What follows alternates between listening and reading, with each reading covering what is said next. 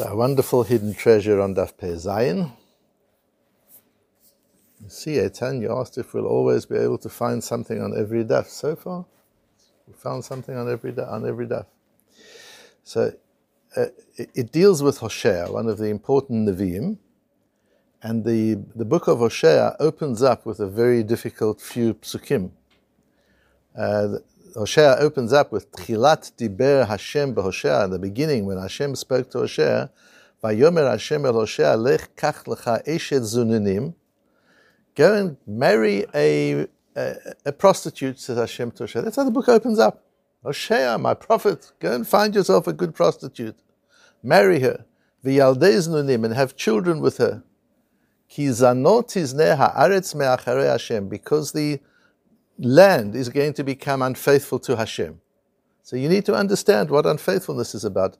Vayelech vayikach et Gomer bat devalayim vatar vataylo loben. So he did as he was told, and he found Gomer, who was a prostitute, and he married her, and he had children with her. That's how the book of Hoshea opens up, and the Gemara deals with it. What was going on? What was this conversation about? What actually happened? So here's the background. Background's not going to make it much easier. So Hashem says, Amar lo HaKadosh Baruch Hu lo Hoshea, at the bottom of Pei Zayin Amodav, Hashem said to Hoshea, Banecha Chatu, your, your children have sinned, he says to Hoshea. So this is the, the, the so just as the Gemara is in very short form and we've got to fill in the blanks, so the Tanakh is in very short form and we have to fill in the, the context, and Chazal help us with the background conversations. So Hashem says, your, your children have sinned, he says to Hoshea. V'haya lo lomar. What Hashem was hoping Yeshe'ah would answer is, Banecha, you're calling them my sons? B'nei chanunecha'em, they're the children of your favorite ones. B'nei Avraham, Yitzhak, V'yaakov.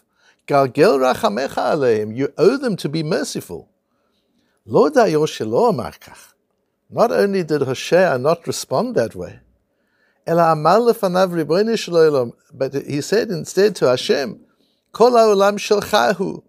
The whole world is yours, Hashem. He'eviram b'uma acheret. You don't like how they're behaving? Switch them out. Get rid of them and get some other people in their place. So, like opposite from Moshe, when Hashem said, I want to switch them out, and Moshe pleaded and said, you can't do it. Hoshea says, so what's the big deal? You don't like the, you don't like the Jews? Take somebody else. No, you don't have to. You don't have to put up with them. What can I do with this old man? I'm going to tell him to marry a prostitute. And let her give you prostitute children. And then I'm going to tell you to divorce her. Do you think he'll be able to divorce her? Afani eshlach et Yisrael, so will I divorce the Jewish people? And that's what this the background is for these opening psukim of, of Hoshea. And the Gemara goes on to talk about this this woman, Gomer bat Divlaim. She was like like the chief prostitute of the world. There wasn't anybody more of a prostitute than her. And then she has children. Hashem tells him how to name the children. So it goes on, and eventually Hashem says, "Lachar shenoldu losh shnei vanim uvatachat." After he had two sons and one daughter with her, Amar lo HaKadosh Baruch Hu. So this goes on years. He's got two sons and a daughter, and this is all part of this first interaction with Hoshea. Years later, Hashem says to him, "Lo haya lecha lilmod mishe rabcha. You should have learned from Moshe. Shekivan shedibarti mo pirish min ha'isha." You should be learning from Moshe. What happens after he had nevuah? He, he withdrew from his wife. You should also withdraw from your wife. You've had nevuah now. Enough of this. Hashem says, Ribbono shel Olam, I've got children from this woman. And I can't get rid of her. I love her, and, I'm, and we've got a family together. I, I can't just divorce her just because you told me. Such an interesting conversation. I can't separate from her, I can't divorce, uh, divorce her. Your wife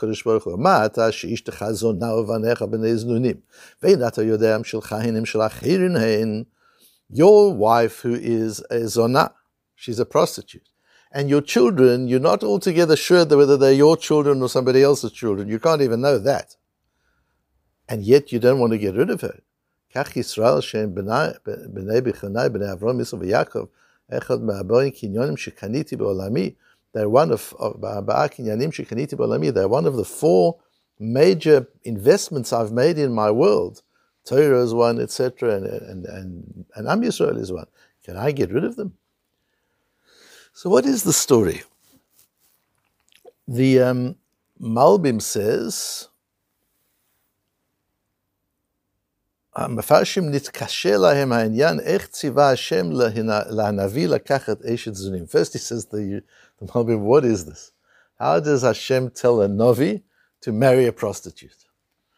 So the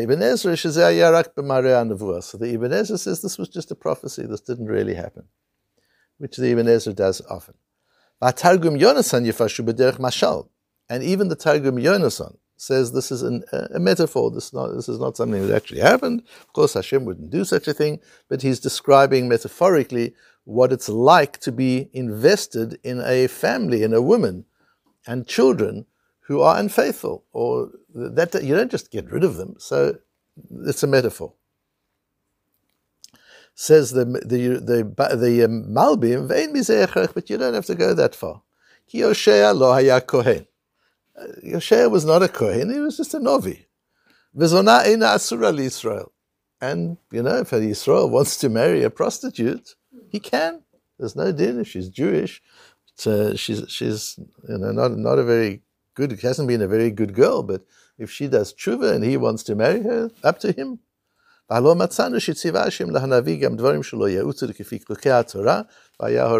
see Hashem sometimes tells the Neviim to do things that aren't ideal for the particular lesson that has to be learned. He once instructed Yechezkel to shave his beard and his head. And Eliyahu had to bring a korban on, the, on a bama outside of of the Mishkan. So there are times when Hashem tells Neviim to do strange things, so this could be literal, it doesn't matter, says the Malbim. So firstly, what's important to understand here is, what is nevuah? Today we can understand what nevuah is in ways that it was never able to be understood before. And I'll tell you very simply what nevuah is. Nevuah is virtual reality.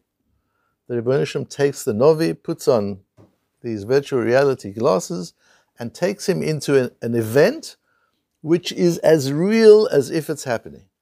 People who've been in real virtual reality tell me it's even better than life. You don't want to take them, you don't want to take these glasses off after you've been in there. It's so amazing and so real. When a pilot flies a, a large aircraft, a, a, one of these big Boeings or Airbuses, uh, in most cases they have never flown that aircraft before. First time, if you're the passenger, the first time he's, he's taking passengers, it's not just the first time he's taking passengers, it's the first time he's ever flown that aircraft. He's trained on a simulator.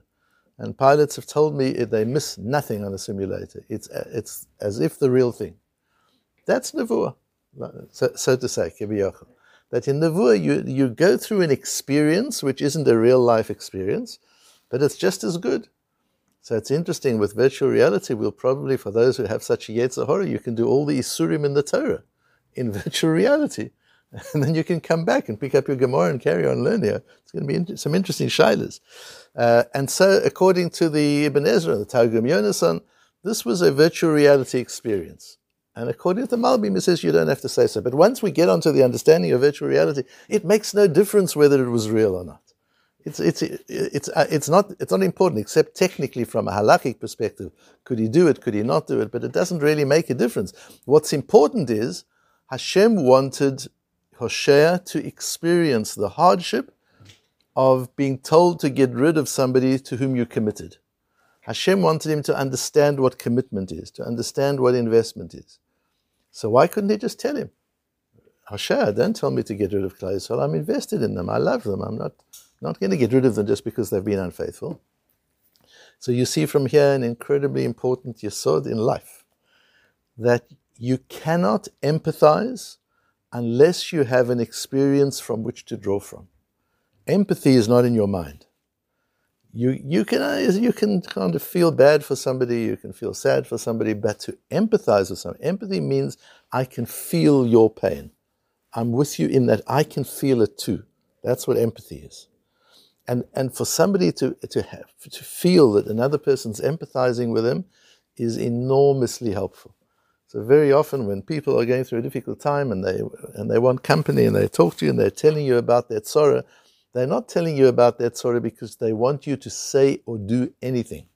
That's why in Hilchos Havelis, the Ovel doesn't have to say or do anything. You just have to be there and feel with the Ovel, feel with the mourner, so that the other person knows and can feel that you're feeling. It's an incredibly strong bonding feeling. And you do know, when the other person's with you, you can feel whether they're empathizing or whether they're just standing at a distance and, and judging you or sympathizing with you. There's a big difference between sympathizing and empathizing. Sympathy is, yeah, I hear you and I feel bad for you. Empathy is, I feel that pain too. But you can't empathize unless you can draw on something inside of you that, that was similar. You don't have to have exactly the same experience. And that's why women are better at empathy than than, than men, because they've, they've been through the pain of childbirth, of childbirth and of, when a child's in pain, a, a woman can feel it more easily because she can draw on her own pain and her own suffering. So pain and suffering, although nobody wants it and nobody asks for it and it's a bracha to be spared from it, but when one chas v'sholom has pain and suffering, it's a gift. Like we said on Thursday night, it's an incredible gift because it enables you to draw. It's a resource from which you can draw and allow yourself to feel somebody else's pain, because you can know.